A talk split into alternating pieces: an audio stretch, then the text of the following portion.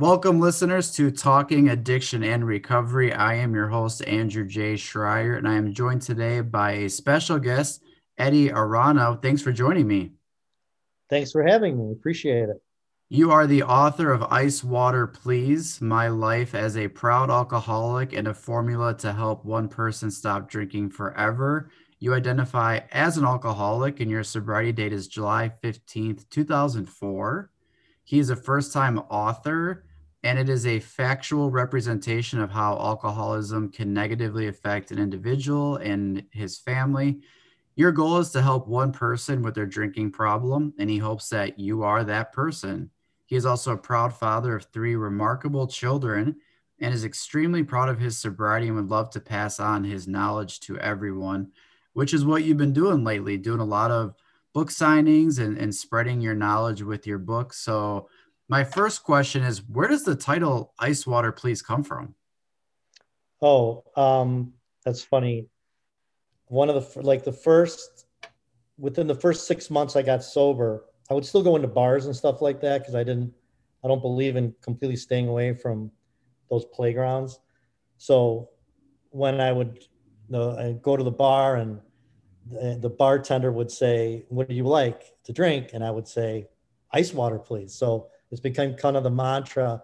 And then I, I kind of tested different uh, titles, and I put a little like um, a thing on Facebook. Which ones do you like? and it was ice water, please. Drinking is fun, and my life as a drunk.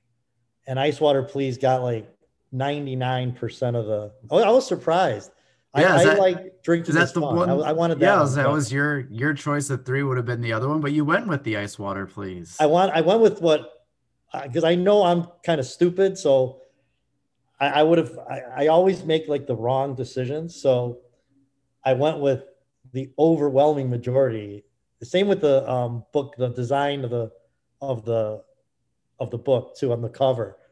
I had another contest on Facebook, like you know what what do you guys like, and again I was completely wrong. but you know, that's know. great because that I think that also shows you of what people are looking for too, and what they're right. kind of right. seeing, and to help those people, you're kind of already making a connection with them just based Correct. on their feedback. So good for you. Yeah, thank you. When I read your book, I've, I've read a lot of books on, you know, a, addiction, alcohol, you know, drug use, all that. And one of the things that stood out about your book, which was a lot different, and I'm really interested to know your thoughts on this, was it was almost like reading a sitcom or like a mini series. Like each chapter is like an, an episode that was sharing stories throughout your time in your life. So every time I would read a, a story, it was almost like I was tuning into the next episode in this show about your life. I'm, I'm curious, what was your intention in writing it in like the way you did? It was very short. The chapters weren't very long. Right. What are your thoughts on that? Okay, that's interesting. Um, the book started out as people asked me to write the book. I it started out as every July 15th is my sobriety date. And I one of the my big mantras in the book is make a gigantic deal about your sobriety. Nobody else is going to give a shit. You're the one. Make a big deal about it. Let as many people know about it as possible. It keeps you sober and it lets other people know don't mess with him he's sober. So what I did was I had these um, sobriety dinners every July 15th on at like what I they were at a Peruvian restaurant. I love Peruvian food.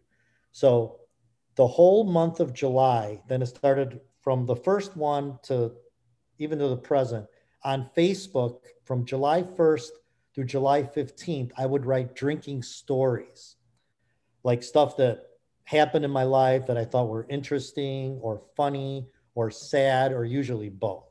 Whatever's funny, it always ends up as being sad, but I keep people's interest by, hey, this is funny, you know? And I would get all kinds of feedback on Facebook saying, dude, you got to write a book. You got to write a book. I'm like, why? And I hate writing. I despise it. Okay, I hated writing in in college, hated writing in high school. I just I, I despise it. But as I wrote these book, as I wrote these uh, posts on Facebook, I got all these comments and all these likes, and I'm like, wow, this is people really are interested in this, and I've hit a chord with with people. So I ended up having um, three years ago. I had lunch with a friend of mine who's published seven or eight books, and he said, "Hey, he goes, I read your stories on Facebook, and I'm right with everybody. You need to write a book." I go, "Dude, I hate writing." He goes, "I know, but just give it a chance." And I ended up. It was already kind of already written because right. I had all these. I had eight years of 15 stories a year about these all these drinking stories. And so when I handed the book to my editor, the manuscript, I was like, I've written the perfect book. She's going to love this. I'm the best. And I had what's called a, um, a developmental edit, which is typically it's for first time authors usually. And I don't know what I'm talking about, but this is just terminology that I got. Sounds like I know what I'm talking about, but I really don't. But you're doing, you're doing a good job of it. Yeah. I do know that the developmental edit typically is three to four pages and it's very general. It tells you, you know, what they like about the book, what they kind of didn't like. They didn't like a character or blah, blah, blah. Just kind of general. It's supposed to be three to four pages. When I got mine back, it was 11 pages from my editor. And I'm like, what happened? Like, you didn't like the book? She goes, eh. I'm like, be honest with me. What what happened? Right? Because I wanted to know. She goes, You really want to know? I'm like, Yeah. She goes, If I feel like you wrote this book for six of your drinking buddies, and if you want to sell six books, you did a great job. Congratulations. She goes, You're the hero in this book. I can't stand you. I don't even like you. Because I want to know about Eddie Arana. I want to know about his family. I want to know about his life. I want to know about what drove you to all these crazy stories. So she wrote 11 pages on this. And then she thought that was it. I paid her her money and, and that was it. And I took the next eight months and I took every one of her suggestions on the 11 pages and rewrote it. Wow. And and I handed it back to her and she's like, she was like shocked, like, oh, people never. She didn't think you were going to do that. well, nobody does that, I guess. All, the authors just take a couple of their suggestions and and then so I, I wanted another review. She goes, wow. She's like, nobody has ever done this. So and I came back and she goes, okay, now now you have a book because I I included it. Believe me, AJ, the first manuscript was every drinking story you know, and she goes, you know, there's so many, so many times you can vomit and shit on yourself. and, you know, I'm like, you're right. Like every one, every one of the points, she was right. And it was very, like, it made me think that was when I really, really wrote the book, was when I kind of fixed it. And I talked about my family. I just kind of get emotional just even talking about like my parents. Right. Who both you know, passed during the writing of the book. So that's when it really like, wow, this is really going to make a difference. Yeah, it left me wanting to like between each chapter there's always like what's going to happen next and that's why i felt sort of like a sitcom miniseries that was always leaving me wondering where is this story going versus reading entire chapters that cover so much of like what was going on in some of these stories. Yours was more of you could read a chapter and it wouldn't take that long, but it was always leaving you with what's what's happening next with him or what's going to go on in the right. next time. What's what's being covered here. My so big found, fear, my big fear during the writing was that it would be boring. I didn't want it boring. That was like my huge fear. No, not at all. And part of it too is you talk about like you in the opening of your book, one of the things that I highlighted was I you enjoy reminiscing about my drinking days, and you you kind of acknowledge that you do talk about them so much, but you couldn't just do that. You couldn't just write stories of the drinking because I always say when people talk about their using or their alcoholism or their drug addiction, everyone has those stories. Those aren't few and far between. There's differences with them and all that, but I think what you're the feedback you got too is that you also have to make your story what's different about yours. What is it that's about your story that's going to be different to where it turns the page to this how I stop drinking and how I can help people? That's not the stories that everyone has. Some people never get those stories. And that that's where yours then changes to be like, well, this is how I was able to stop. This is how I was able to be proud of my recovery. Yeah, I, I, I even I put this in the book that every drinking story is different, but every drinking story is really the same. You know, and I always say you drink, you get drunk, something bad happens, you feel bad about it, and you know, you either go one direction or go the other. And I, like I I did, I wanted to see, okay, what was like I I stopped what made me stop? How did I do it? How can I advise somebody that wants to stop to do it? So I, I kind of had a little formula and I know I know what the feeling is like because I tried, I would say over a hundred times to stop. And I know what the feeling is of, you know, it's almost like there's no way you can do it. There's just the alcoholism just envelops you. And I know what that feeling is like. And I kind of wanted people to know that, you know what?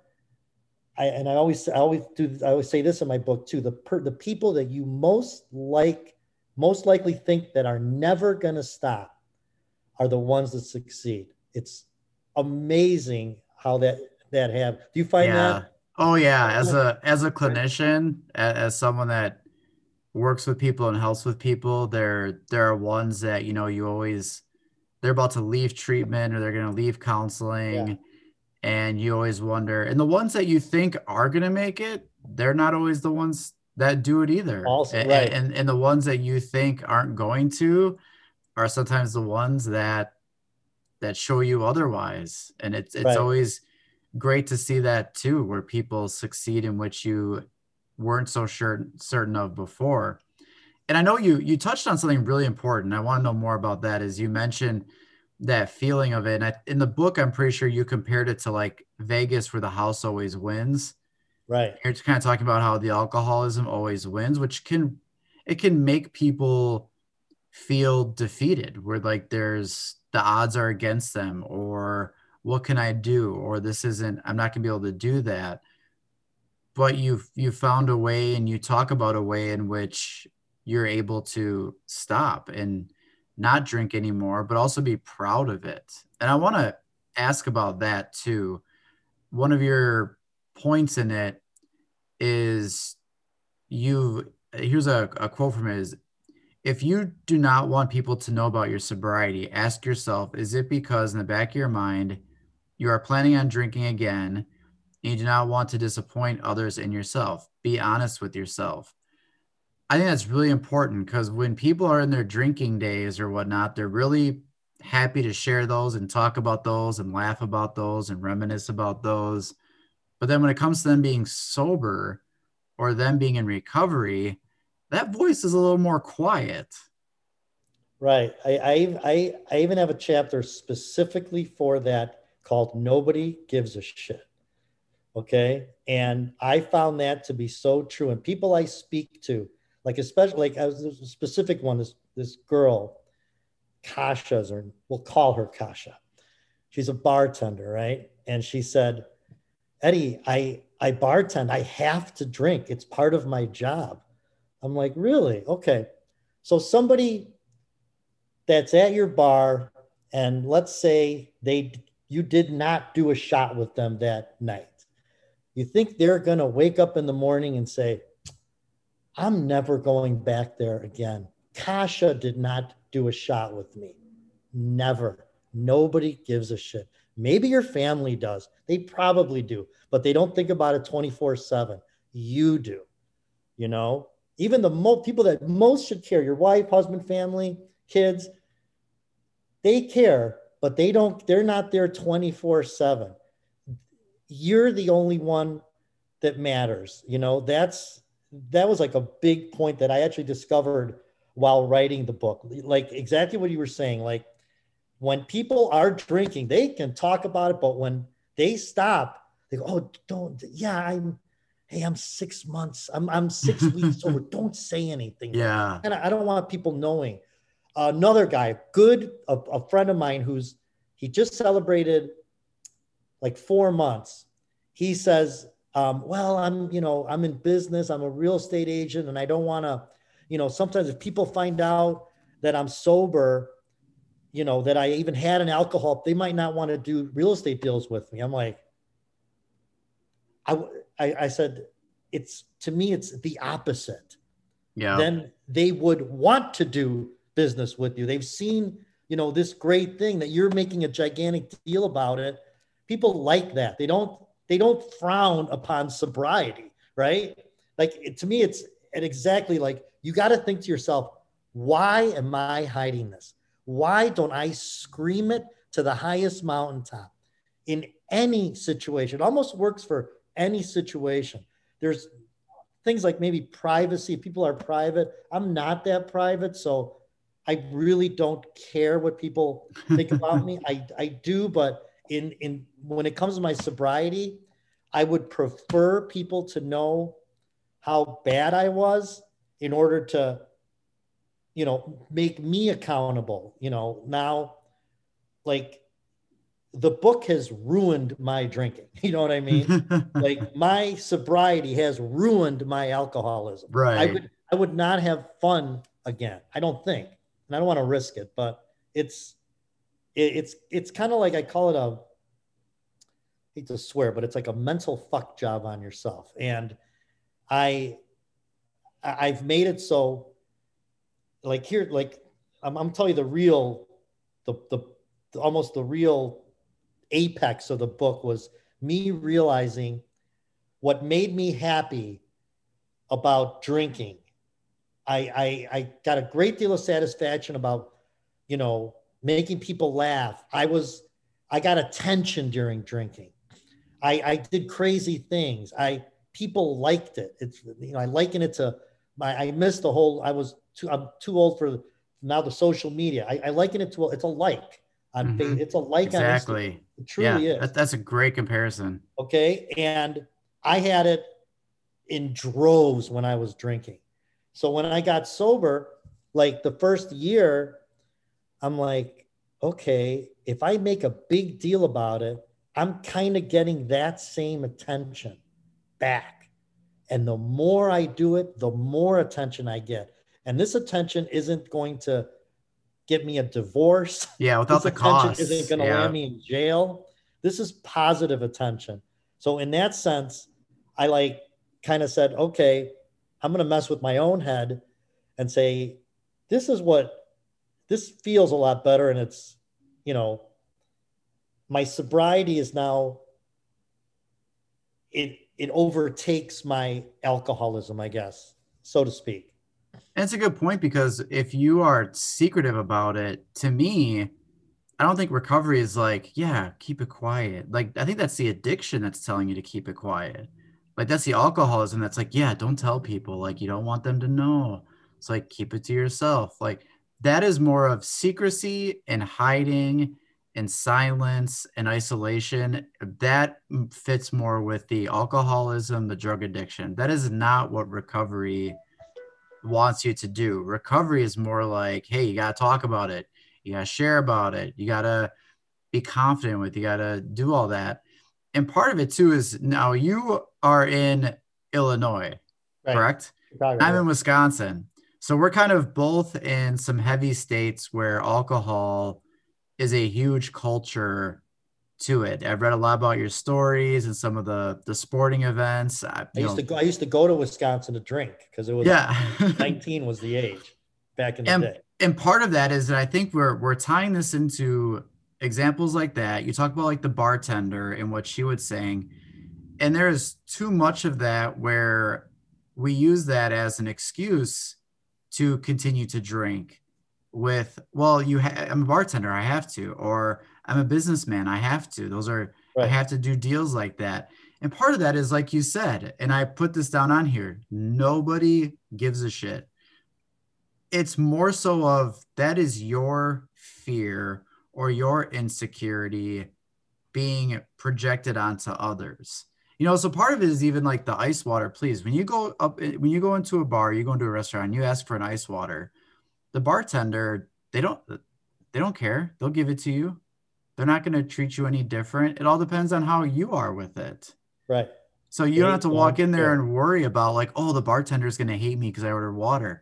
I'm right. pretty sure you're going to be a much better customer than someone I tip, who's I tip um, I tip yeah. the bartenders for the water. Yeah. I like that. But if you if you do that, you're going to be a much better customer than someone who's spending more money but who's also acting like you know terrible. Who's falling over, stumbling right. or who's treating right. them poorly. No, that's not what people want. The the no. business the businessman who wants to make a good deal doesn't want someone who can't remember what it is. Right. Or anything like that. So a lot of it is it's not about what other people think. It's it's always got to be about what you think because what you think will be projected on what you think other people think. Exactly right. So, I should have written that in my book. That's a great point. but that's where I love the part where you talk about celebrating, recognizing sobriety. You do the celebration that you do. You you talk about it. You write a book about it we need to hear more about that of people who enjoy it and are proud of it. Because if we're so silent about it why is anyone going to think it's a good thing?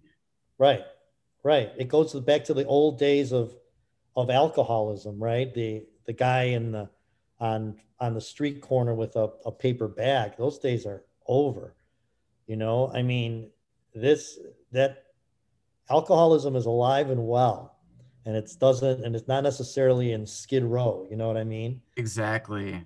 And you know and just recognizing like my goal was to help one person. I didn't want to make it a, a huge you know deal. Just as long as one person gets help and that's done okay? I i know i've helped at least one person. I've have conversations almost every day w- with people that have talked about reading the book and like I, I feel that alcoholism now that with, especially with social media everybody's celebrating hey one month i'm six days sober. I love that. I love the guy that posts i'm one day sober. Yeah i see those I too. love yeah that. yeah. And i'm like great let me hear about day two. Let me hear about day three. I'll never get tired of liking your post dude. That's the best. I, I it's almost like in aa meetings I don't like the meetings with a lot of sobriety in it. Okay. Because it's more like uh, I love the one, two, three meetings, guys that are just sober, that are emotional about it, that, you know, court ordered is great. You know, like. I love hearing that because I think court ordered people get so they get a bad rap about being in meetings. Like, oh yeah, they're only here for court, or they're here because they're ordered to. They're there, and you're and here you are saying you you love that. I love that because I love to hear the stories, and you know, it, maybe one of them it'll kick in. You know, one one of them will get it, and that's that's the best feeling. The, the freshly sober people. I, I I'll tell you the truth. I almost like the people that don't believe they have a problem like I did. My first AA meeting, I was like, and I wrote about it too in the book, like, I don't belong here at all. I made fun right. of people at the meetings. You know, I mean, I said, I, I rolled into this thing in a Mercedes Benz. I am better than you, you know, and boy, I was so wrong, like unbelievably mistaken on that, you know. Well, the more denial that you see in that just like tells you, yeah, that's more of a the more you're trying to convince yourself that you don't belong here, it's probably a sign that you belong here. Right. There's you're a like, reason you are at this meeting. There's Yeah. a reason the court ordered you to be here. And people that don't, you know, that are in these meetings are is they're not there because something great has happened to them. Exactly. You know, and I, I like- like that part because that is where you, yeah, you may not have been court ordered, but no one uh, usually goes to meetings out of a good thing or they come to counseling or treatment because of how well things are going. It may, Never. not, it may not have been court ordered, but what brought you here wasn't pretty either. You know, it, it Right. might be because your spouse is about to leave you and they said you better go to a meeting. So that's not, I mean, that's how much different is that than a probation officer telling you, Right. or that you just lost your job and you are near homeless or you are homeless. Like, that's not a good thing No. to separate yourself from either. Like, most people are brought into meetings, they go to counseling or they go to treatment because they are in some pretty bad circumstances that finally gets to a point where, okay, now uh, I better go now, or this is one of my only options. Right. So, it should it should be obvious to people, but and the more sobriety you get, the more obvious obviously it becomes. But when you're in it, it's not obvious. no, You know, you you you try to make every excuse in the book. You know, I mean, and when it when it when it does hit though, when that light bulb goes off though, that's the awesomeness. Like, oh shit, okay. I always say that addiction, you know, does a lot of tricks. It, it plays a lot of tricks on you. And finally, when you kind of turn the light on and pull back the curtain, you start to see a lot more of what was going on. Kind of like a magician that reveals its its, you know, Right. how they did it. You know, part of you doesn't want to know because you want to be entertained. You want to be if they Right. just told you how it happened, you'd be like, "Oh, well that's well, that's not that fun anymore." But that's what happens. And there's a part in your book that really kind of spoke to what I think is a part of the denial. And the quote from that was, I would drink so quickly because I hated the taste so much that I could not wait for the drink to be done with. To me, it's like, you know, is that an early sign that there's something not right here? Because what else do we, yeah, what else do we consume a ton of that we don't like to just sort of do it again? Like we don't, we don't do that with other things. If we don't like the taste of something, we usually don't eat it. If we don't like Yeah. how something looks, we probably don't wear it. But with the disease of it, with like the the alcoholism with it, that's a, a sign of where that's not normal to someone. Right. Like that's funny you say that one too, because when that was another instance where while writing that, I'm like, holy shit, this isn't right. I remember I could drink a six pack of beer in 20 sips or less. I remember I made a big deal about that to my friends, right? And they thought of it as like, wow, that's good because it's, you know, six pack, three sips, 18, right? Yeah. And but the reason I did it was I hated the taste, especially beer. Like my worst nightmare was going into an Irish pub with all my friends, and they like that Guinness, right? That dark. I, to me, that is the biggest nightmare, the most horrible. And I'd have 10 of them, no problem. and it- that was the three sip. I would do that one in two sips of Guinness, right? Another one, yeah, bring it on, of course. Um, and I'm dying. And I just wanted to be drunk so it would go down faster. And I just, I obviously I like the effects of it, but but you're spending out money on it, like for something that you don't Oh, like, that it- you can't stand the taste. of, You're, a you're little, just getting a through ton it. of money, Yeah. buying other people that too, you know, and then having it and all that for that effect, you know, and it just like again, the more sobriety you get, the stupider your actions you feel about your own actions. Like, what was I thinking? And I like how you're still learning. Like you're telling me as you've as you were writing the book, these things started coming to you as well. So Oh yeah, when I wrote the book, I had 13 years of sobriety. You know, I I, I was and I wrote the originally the book was written because they were funny drinking stories that made people laugh, and at the same time, I kind of I I I I didn't I don't think I really realized what I was doing, but it, when I wrote the book, I was like, okay, I'm making a big deal about this because I'm I'm garnering attention from people. And I got the same attention that I loved about when I was drinking. Now I'm getting it while being sober and I like it. And the more attention I get, the bigger the deal I'm going to make about it and the more I'm going to press it. So it, you're right. The writing of the book, I still learn, even to this day. Like I said, if I'm talking to people who wrote, who read my book and are quoting from my book, I'm like, oh yeah. And I, I would like, they're telling me like, usually people talk about the stories, right? Right.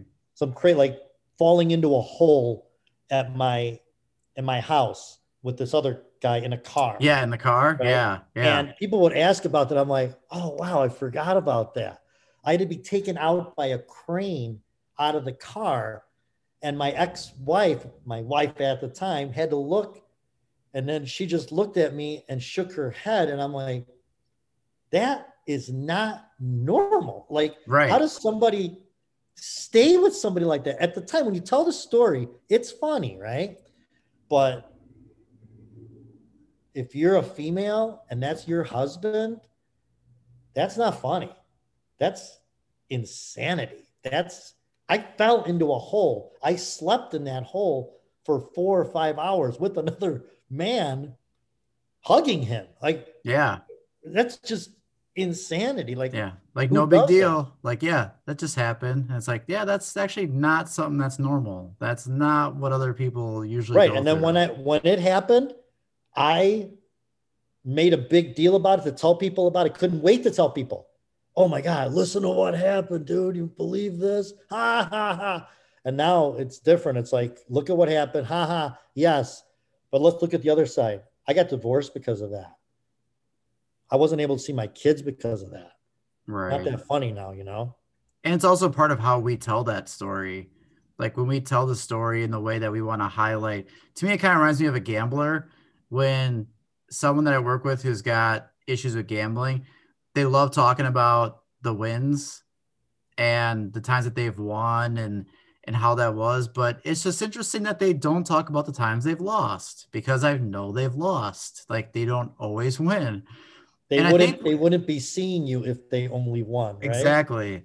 So when people tell some of those stories and when they talk about some of their their using days or their drinking days, and they only capture that part that they think is funny or that's cool and they're leaving out all this other details and stuff you got to be reading this this got to tell you you know they're leaving that out for a reason you know if they're not telling you about the fact that because of that now i've got a dui charge or because of that i've got you know insurance that cost me a boatload that to pay for or because of that someone has left me if you're not sharing all of that story, you're hiding something. If you're hiding something, there's something not good about that.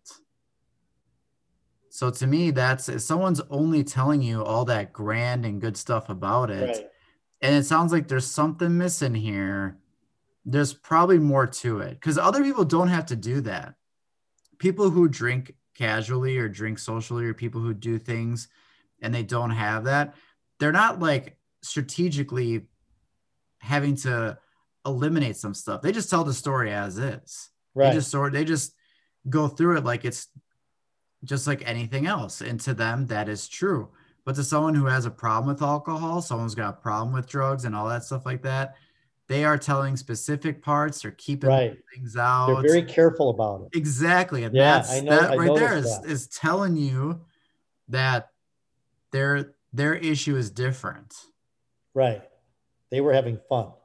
So I'm sure as you also tell your stories and you look at your stories, even now how we are doing it, but even as you continue to meet people and talk to people, I'm sure how you look at those will just continue to shine a light of the entire story, not just the parts I want to share or the parts that I think are funny, but I'm going to share all of it, the full event.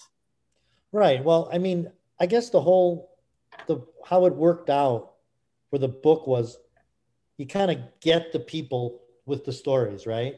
Yes. Right. You're you're attracting to like for the the person that I, really wrote the book for the for the guy who maybe he's going through a divorce, maybe the kid who's knows he's he's way overdoing it, but he's kind of just everybody else is drinking too, right? So these these stories they all hit home, right? But then how do you if you know you have a problem, right? I mean, it's no secret. Whoever has a major problem, they know. There's no if, ands, or buts, right?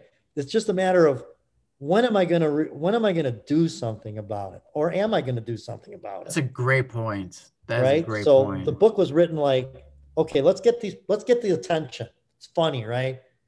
I fell into a hole. Ha ha ha. And then let's talk about it. Okay, we'll throw in a line. Oh yeah, my wife was pretty pissed about that. You know, why was she pissed? Oh, this happened. And every story, I was careful. It wasn't all good. Something bad happened. I saw the look in my kids' eyes when I when they begged me to stay home and I'd rather go out drinking. I remember that look in their eyes and I didn't give a shit. I, I remember that I remember that story, but it was um I forgot which child but it was at a, a play or a recital. And I remember you talking about that where you showed up to it and you were piano recital. Yes, that that was yeah. one. You you talked about that one in, in pretty good length and shared about I, that. I was at a golf outing all day and then I fell asleep at my daughter's piano recital and she was seven years old and she had been practicing for two years. And I fell asleep in the in the balcony upstairs. I was snoring and they had to ask me to leave. My whole family was in the first two rows. And I I remember talking about that story when it while it ha- when it happened the next day, like it was hilarious. And now it's like I like just get emotional about it, especially that one. Like, and that's why this reminds me of like a it this whole like sitcom miniseries thing because it's almost in that story where someone goes back and visits a time in their life, and at first the character is like, "Well, that's funny, right? Like that's yeah, that's that's something to laugh about." But as they've you know grown up or they've aged, they kind of realize that that's not the truth about that story that's sort of the narrative you spun on it for a while or that the the narrative the denial spun on it for a while but when you look back on it you realize that that's that wasn't a funny story that was actually right. more of a, a sad time or that was a, a time where i was sad. ashamed of it so that's why as i was like reading those stories that that's kind of like how it kind of formulated in my mind as to what you were going through and also what you've been going through as you've been writing it. Right. Yeah. It went, believe me, when I, when I first wrote it, it was a funny story. And then it was like, okay, my daughter was very much affected by, she still kind of, she jokes about that, but I know that that wasn't fun for her. And, and you know, for her to, to see that. And, you know, I've apologized to her a hundred times about that night. And she goes, Dad, I know, I know, I it's okay. Like, you know, and I always say that the only way I'm going to make it right is when she has a kid, I'll be at that, you know, recital, front right. row, no problems, you know. So, you know. And, and this is a good point to talk about. Your story also talked about your daughter's story. Yeah. And that was, yeah, that was I didn't really see that coming. And that's like really the first time I've seen or read a book that really also captured that as much as it did. And you talked about the difficulty of like, how much do I do this or how much do I talk about it? How was it trying to balance the part of sharing your story and hers within the same book? Difficult because it like I said, it's it's her story to tell. So, but she's she'd been going to AA meetings with me since she was four years old. When we were, when you know, when you get divorced, you get your kids one day a week and every other weekend. And the one day a week I got them was Wednesday nights, and that was my AA meeting nights.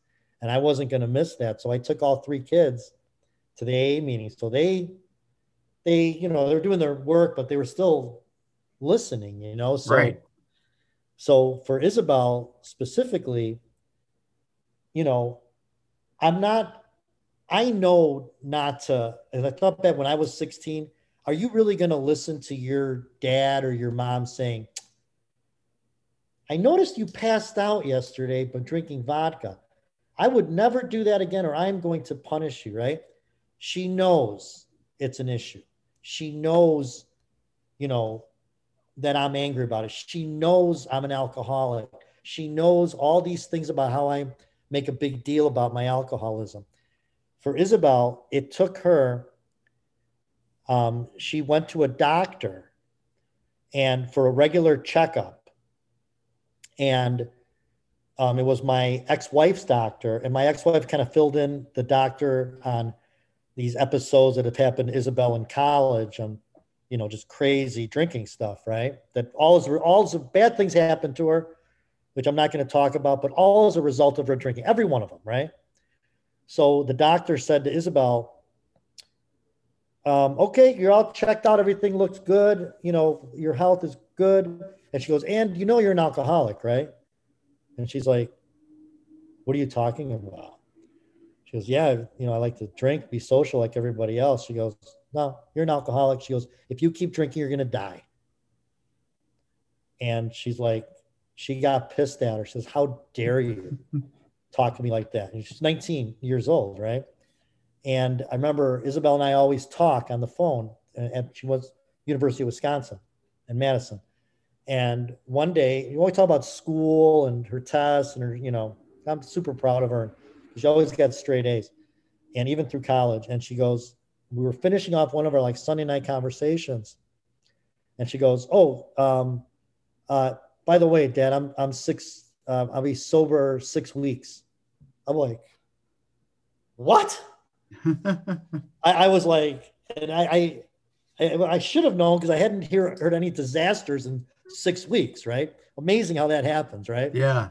And you never get a phone call. And she goes, Yeah, she goes, I talked to mom's doctor, and you know, I'm just, you know, basically proving her wrong. You know, I'm like, oh, okay, great. And then six weeks became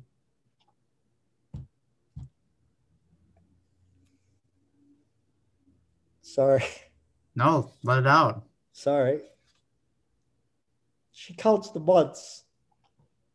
I counted the days. She counts every 11th.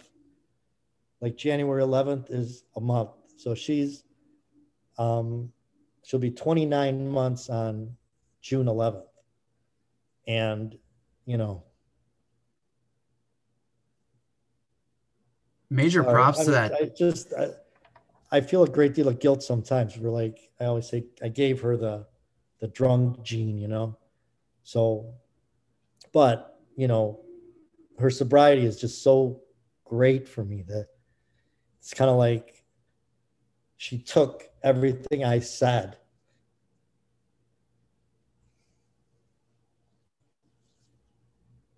How is she with it? With you talking about it? Does she? Does she ever want you to to not talk about it? Does she ever talk about that? It's where is she with when you talk about her story and her issues? She loves it. She she's not that much of a out in your face person. And but she has never one time said, Dad, take it easy on that, you know, because I weigh I'm her biggest fan, right? So yeah, yeah. in in in in her case, nobody gives a shit. I give a shit. Okay. I do. So Right. I way go way overboard. I have ruined her drink. Okay. And it was so funny. I I I don't know if I put this in the book. I might have that I, I drive Uber on the weekends, right? And I pick somebody up and it was like two in the morning, a couple, they were hammered. And I like driving people that are drunk, believe it or not, because I'm like, it's better than you driving, right? yeah, yeah. So and and I said, "What school do you guys go to?" And uh, they go so and so, and I go, "Oh, do you know um, Isabel Arana?" She goes, "Oh yeah." She goes, she's six months sober, right? We've read about her on Facebook. I'm like, wow. Like, and then I told Isabel about it, like, you know, you're getting this notoriety for all this for the same thing for being sober. And and she was a lot like me. She she was, you know, had these crazy drinking stories that are in 2019 and 20 is mine times 10, you know, what these kids do now. And uh, so she's started to get the same type of admiration the other way. So it's she's really she's following the formula. So I'm like with Isabel, like like I said, it's my my number one fan, and she she loves when I talk about it. She can't. She's mad tonight that she can't go to the book signing because I was going to have her as a, a special guest signer tonight mm. at this book signing that I'm having at the Park Ridge Country Club, which was the sign of my last drink. And but she has to work, so she she can't make it. But yeah, no, I get super emotional. Sorry about that for for no, Isabel. That uh, I, I give major props to her doctor who had that conversation with her. Like that is amazing to hear. It's it's great to hear. I've had a lot of conversations and talks with people and professionals where some of these things are noticeable and recognizable when there's emergency room visits or there's doctor's appointments and how a lot of times there aren't conversations about it. there aren't a lot of you know go do this or i'm worried about this so here she is 19 years old and her doctor is telling her it would have been very easy for the doctor to be like all right you're in good health you're good to go and well we'll see what happens you know right. in a few years or take it easy a little bit yeah, yeah, or you know just be careful about it or you know you shouldn't drink because you're not 21 but right. here the doctor was willing to be like look I'm, i need to tell you something really important right now that's a lot of credit to that doctor i was I almost want to do just like a a high five to whoever that was when I read that because that helped I your daughter her, significantly. A, I sent her a copy of the book and I wrote exactly that. Thank you for saving her life. Yeah, that's exactly incredible. That is that's amazing that that that doctor did that and love to hear more stories of you know professionals or people who are seeing that early because it's not easy to do that to someone who's at her age at that time. Like 19, people would be like, oh, 19, college, you know, young adult. Yeah, that's what people yeah, do. I, I used to call it, I used to think it was impossible to get sober at that. I truly believe that. Not hard, impossible. And so for her to have these, you know, 29 months next week, that's just, and I have seen it happen. I have seen young kids getting sober, but they're the we don't hear enough about it. We do not hear enough about it, which I think right. we're missing a significant amount of wisdom in that because I think you're right. The idea of like being sober at that time seems so unrealistic or so how do you do that? But your daughter is an example of someone who has. There are plenty of other people out there who they don't even start drinking. They they don't drink right. at all. Right. But it doesn't it doesn't should be vocal about it. Right. And it doesn't grab the attention like the other stories. But there are a lot like hers that could really benefit a lot of people at a young age that you don't have to be, you know, drinking, stumbling at parties, right. or you don't have to be that way. That's not what you have to do at that age and, and she's an example of that. So she is an someone who a lot of knowledge and a lot of wisdom and being able to do that. So right and i like i said when i when i wrote the chat i was very like i don't know if i want, want to include her in the book but i asked her permission and of course she changed a few things up but you know I, I i wrote it and because i i felt that i have a very i have a very weak spot for young people right and I, because I remember when I was young, I wanted that. I would have loved to have gotten that kind of advice. And I'm like, nobody is going to listen to a 50 something year old man talk. And if you're 18, you could give a shit what, what I say. yes, the stories might be funny, but if you listen to somebody that was 19, that is your peer, and know, and you, especially if you know that person, you know what a partier she was and what she went through, what her story was, and to get sober, that's inspiring. That makes somebody think, okay, this is more, I, I fit into this category, you know? That's why I, you know, I, I wanted really to include Isabel to, to give like young people, hey, it's never too early and it's never too late to stop. Never. Yeah, and I like the part that your story also shows that dilemma of like, how do I talk to her about it? What do I do with it? Which I'll be honest is a lot of other dilemmas that a lot of other parents go through. And how do they have conversations like that? How do they talk about it? And it, it captured both what you went through with your recovery, what you went through with being a father, but also going through her story of her alcohol use and recovery. So uh, the the balance of it, I thought was was amazing. I thought it covered it in a way that respected her, shed light on it, but you also didn't take over and write a whole book about her. You right. just kind of related it to what it was your experience like as a father. So it was it was it was great to to read both your stories within your story. Yeah, thank you. I um again, I had to like I thought that Isabel would I would receive a major pushback from Isabel on including her in there. And because a lot of people that I talked to about I, I really thought about it. I wasn't going to include her at all. And a lot of people kind of gave me some heat about it, saying, you know, you're putting too much pressure on her to, you know, and I'm like, to me, okay, that's good pressure. Why wouldn't I want to do that? You know, and I, and I always say, even in every one of my Facebook posts about Isabel, I always finish it with, "Hey, eat, relapse is almost part of the problem, part of the journey too. If you relapse, it's okay. You stay, you just get right back up, and you know what to do. Every one of them, I make sure that the relapse, like if she does relapse, it's not the end of the world. You know what I mean? Like, I think that's super important. At least it is to me, you know, like, you know, like it took, like I said, it took me a hundred times to get it. So, you know, it was a hundred relapses in effect, you know? So, and it, it, when you're that young, that I think I feel that's super important. Like, let's say you have four days sobriety. Like you'll, you'll see people on, on Facebook or Instagram go, I blew it four days. I'm like, fuck that you got four days. Let's yeah, celebrate yeah. that. That's the important. Not that you that you relapsed. Get back and do five days next time. That let's celebrate the four. The the relapses, that's life. You know, that's what happens. If there was no relapses, you wouldn't have a job. You know what I mean? like there would be no AA. You know, everything right. would be great.